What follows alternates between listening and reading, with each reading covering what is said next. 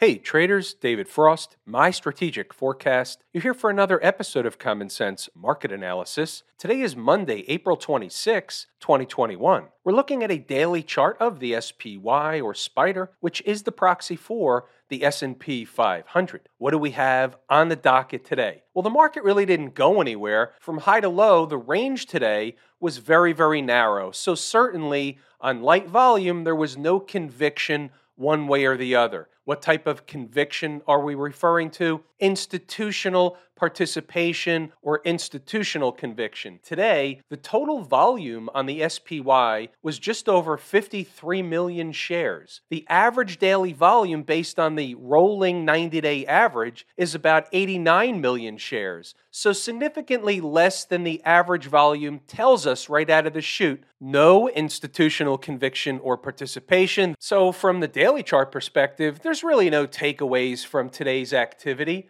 the market didn't do anything. However, there is a takeaway from today's market activity, and there's also takeaways from the chart.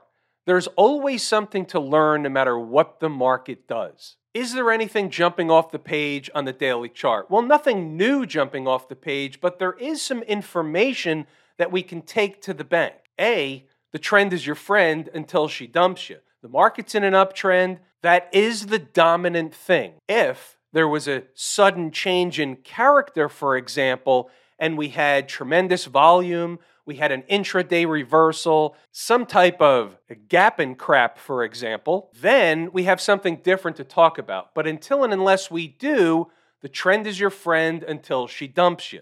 We're in the middle of a melt up operation. Can we have one of those bona fide blow off tops? We never really had a blow off top. Let's redefine what a blow off top is. It's different than a melt up.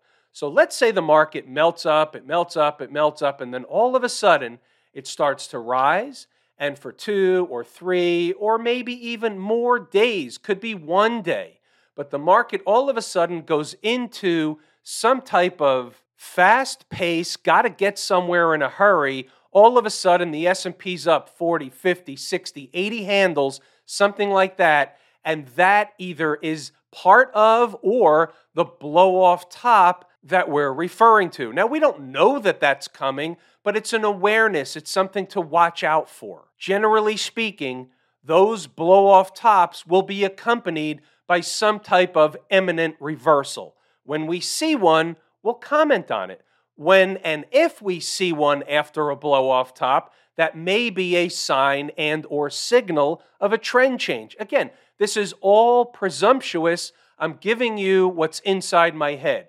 We're doing a little bit of a inside my head data dump. What else do we have on the docket? Well, guess what? There's a lot on the docket this week. This is really where the earnings will begin to come fast and furious. There's going to be an earnings release bonanza this week. So we have that. What else do we have? Oh no, we have Kabuki Theater the Federal Reserve, FOMC, Federal Reserve Open Market Committee, will meet for two days this week. They meet on Tuesday and Wednesday, culminating Wednesday will be some kind of an interest rate decision, some announcement, some verbiage, some question and answer period during a press conference. All that stuff will give the market an opportunity to whip around. It's an opportunity to drop them it's an opportunity to spike them. They rarely, sometimes they do, but they rarely pass up an opportunity to utilize kabuki theater to jam the market in one direction or the other. Doesn't necessarily happen right away. Sometimes it doesn't even happen the same day. Sometimes it happens the following day. These are all awareness things. We don't know what's going to happen during and after kabuki theater. What we're doing is setting the table so that we all have the awareness. If you have the awareness, and then later on, for example, on Wednesday, you have the numbers, all of a sudden, you have the majority of the battle in the ready and waiting. So, net net, daily chart, pretty standard operating procedure, grinding melt up operation. How about the 240 chart? Do we gain any information from the 240 chart? Well, what we do have in the last three or so candles on this 240 chart is what? Is the makings, the beginnings, the setup of a bull flag type of deal going on. Now, the risk on these bull flag deals is that they want to run a test all the way down to the low or toward the low of the last breakup candle. Well, where is that? Well, here's the low of the last breakup candle. It's 412.79. From current price, you're talking roughly give or take about 50 S&P handles. So that wouldn't feel good if you're trading a bull flag for a move higher. That's why there's risk involved in those particular patterns. There's risk in everything, but here you have to understand the risk because even if they came down, and this is just chart lesson 101, it's not really saying what's going to or not going to happen on this particular chart, but here's the deal. If they came down to run a test of the low or toward the low of the breakup candle, well, guess what? It doesn't really take all the bullishness off the table, it takes the bullish flaggish thing off the table. That doesn't mean there's not another bullish type of scenario or setup in the making or at least active, and there would be if that's the case. If you have no idea what I'm talking about, then you should take the course Lazy E Mini Trader because all this stuff is picked apart, deciphered, taught, explained in that course. These videos are the continuing education. The course is the foundation of how the markets work. Inside the numbers, which we'll get to in a little while, is more like a PhD type of setup. Anything different on the 120 minute chart? Not really. It's just a stretched out version of the 240. Above all the moving averages, the trend is your friend, period, full stop. Hourly chart is a confirmation of the 120 and the 240 chart. Again, just a stretched out version of both. Time to check out what happened inside the numbers. Now, obviously, we know it was a quiet day, so we're not expecting a lot from inside the numbers, but let's go see what the numbers were and see if even knowing the numbers could have benefited you if you were, in fact, inside the numbers. And by the way, even if there's no trade on the board, just to see that the numbers are working is information that we can take away. Why is that? Because when the market does move, and it ends up moving into a spot, whether it's on the upside or the downside,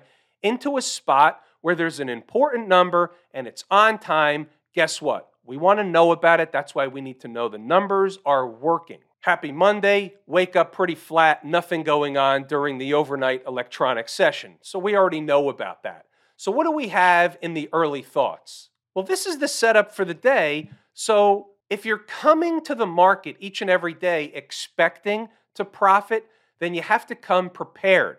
You have to have some pregame warm ups. So let's see what the pregame warm up or the early thoughts were today. They got to within shooting distance before the close on Friday. Once they get somewhat close, the big fat round numbers begin to attract price toward them like magnetic force. We're talking about ES 4200, we're talking about SPY 420. That's the spot we're talking about. That's the magnetic draw currently. They came up short, they spike it through, they hit them on the nose. We don't know which one's going to happen which time. These are awareness things. We have some numbers down here 414.75, and there's a just in case stuff going on because you don't know how they're going to open the day. You don't know how they're going to open the week. So we come prepared with numbers. If the market starts moving and it's moving in a hurry, we're already pre prepared. We don't have to get the deer in the headlights look and say, uh oh, what do we do with this? We're already going to know what we're going to do because we have southern numbers, we have northern numbers. There's a gap we're talking about 41230. Doesn't that sound similar to the number we discussed off the 240 chart?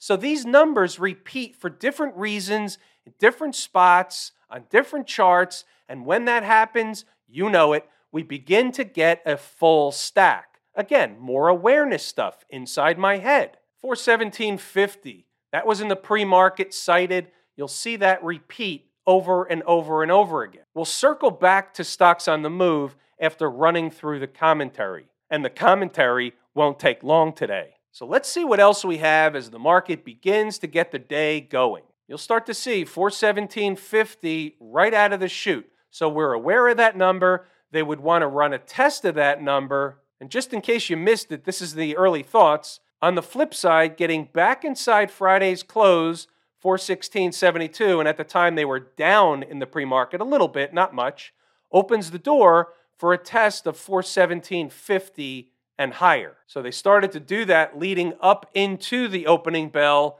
So right at the opening bell, they did the thing where they run a test of 417.50 and closing candles above is bullish and opens the door for a test of the highs at least. Things were quiet. We put up another stock on the move on the board. It didn't hit its number, but we're looking. Now, here's really all we have to worry about for the next several hours because nothing happened. 417.50 was our pivot above 417.50 and they'll make a run for the highs from last week.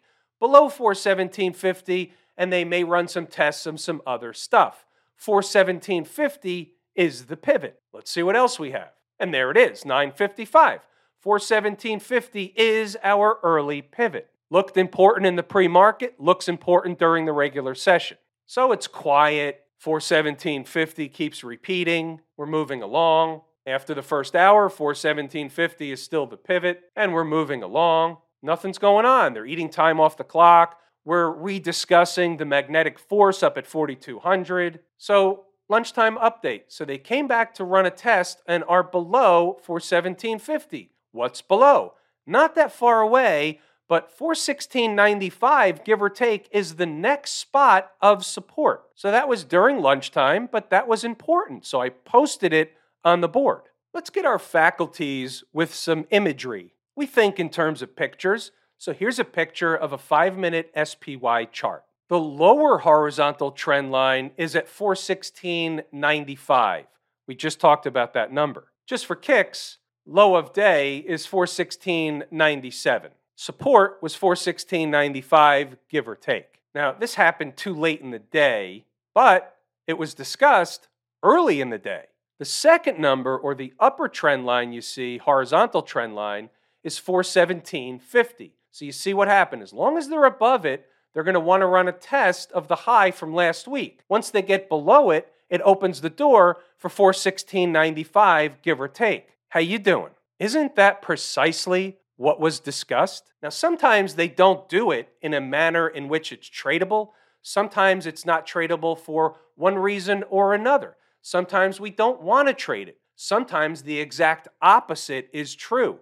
Sometimes it's as juicy as a big bottle of juice. Let's move along, see what else we have as the afternoon runs through. 417.50 the pivot, yada, yada, yada. We know all that. 127, they're beginning to drip a little below 417.50, so the door opens for 416.95, give or take. Still, we don't know that they can get all the way there, but if they do, there should be a bounce from that spot. Closing candles below 416.64 means there's some other destination on the south side. Moving along. And into the end of the day, they really didn't do much other than in the last 30 minutes or so, they did the thing where they run down to run a test of 416.97. They bounce away. You saw the rest on the chart. It's all funny how that works. Sometimes it doesn't work in the manner that's conducive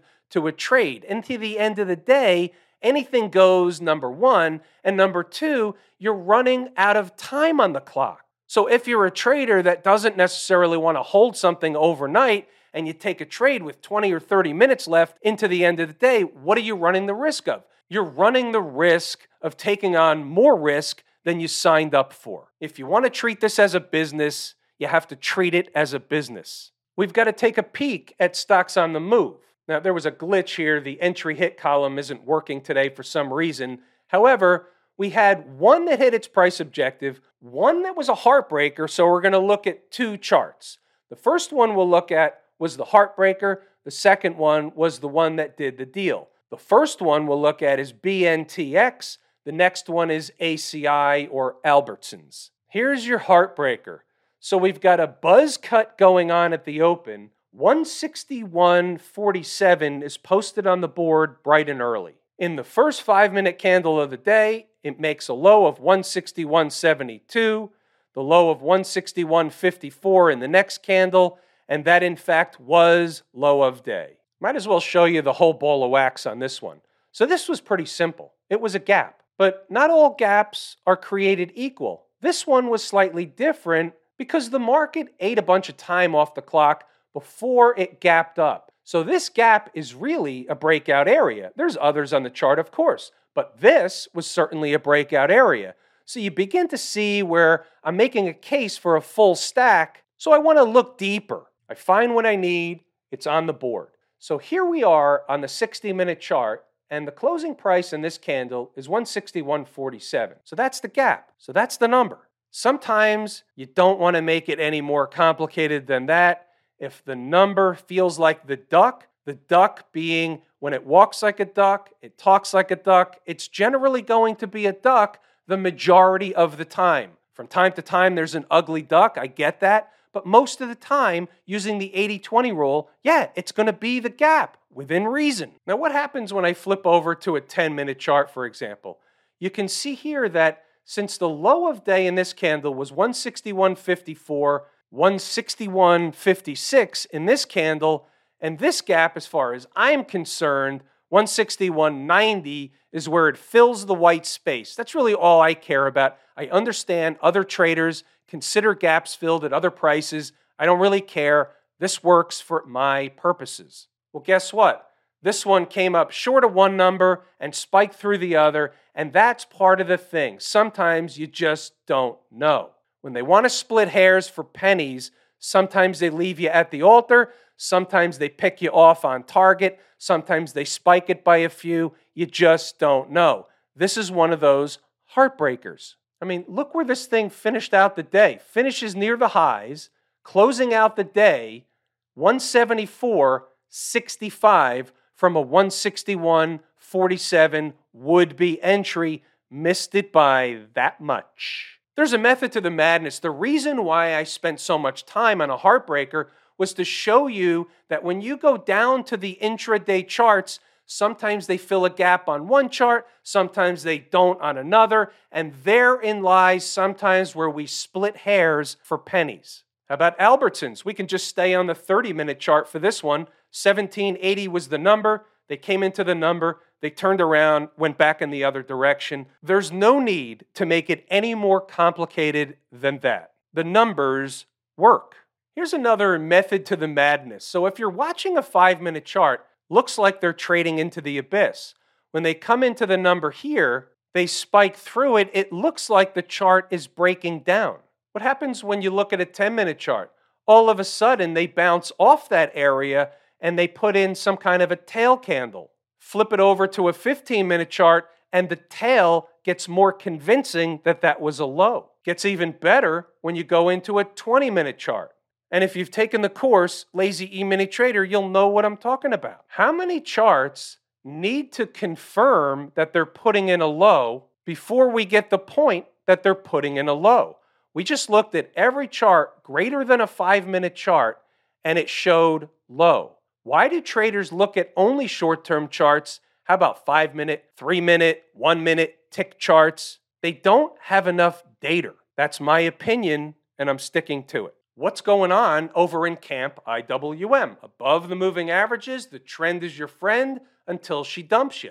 Nice big day on Friday, nice big day today, right back into bullish mode. Now, what we have to recognize, and also is a puzzle piece, that's on the table, is the IWM is not at new highs. The S&P is at new highs, the Dow's around new highs. So all these markets, Nasdaq, all these markets are flirting or have exceeded their former all-time highs whether they were last week or before, but the IWM, which incidentally is my favorite market leading indicator, is not at new highs. Not to say they won't make another new high. It's just interesting to note. Therefore, it is a puzzle piece and it's on the table. What about the folks down at the transportation department?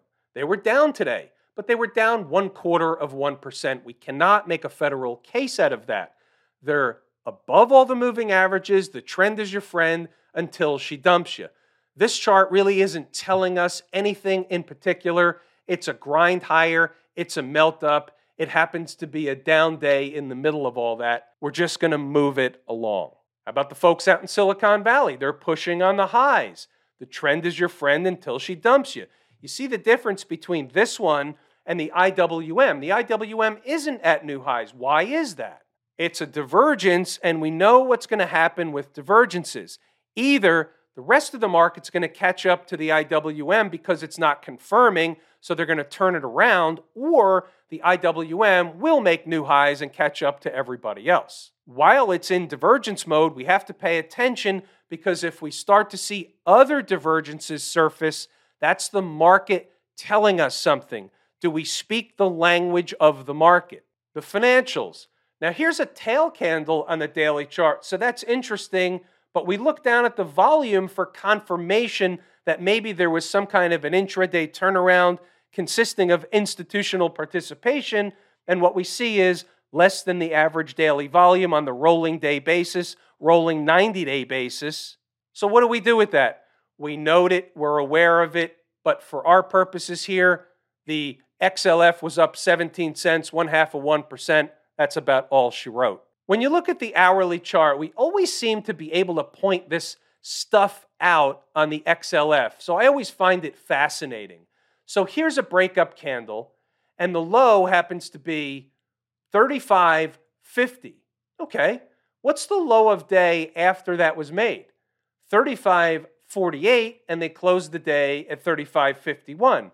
Are there any accidents or coincidences in the market? And of course, you know the answer is hell no. I always find it fascinating when they do that. They do it for a reason. They could have closed below, they chose to close above. Of note, puzzle piece on the table. Smash mouth above all the moving averages, pushing on the highs, not there yet, but pushing on the highs. Now keep in mind, this is important. So they make a high and they make a lower high and they begin to sell off. Now they caught the market or the SMH and now they're pushing up again. The question is are they going to bust through and make new highs or are we going to see another lower high? And I'll tell you what, if we see, and it's an if, we don't know this, but if we see another lower high, guess what? That's a bearish signal. Of note, it's not a puzzle piece yet, it's something of an awareness to watch for in Smashmouth. And that seems like a pretty good segue to say that I appreciate each and every one of you, and without you, these videos are not possible. That is true and accurate information. We're going to pull the ripcord here today. I'm David Frost, my strategic forecast. Thanks again for tuning in to another episode of Common Sense Market Analysis.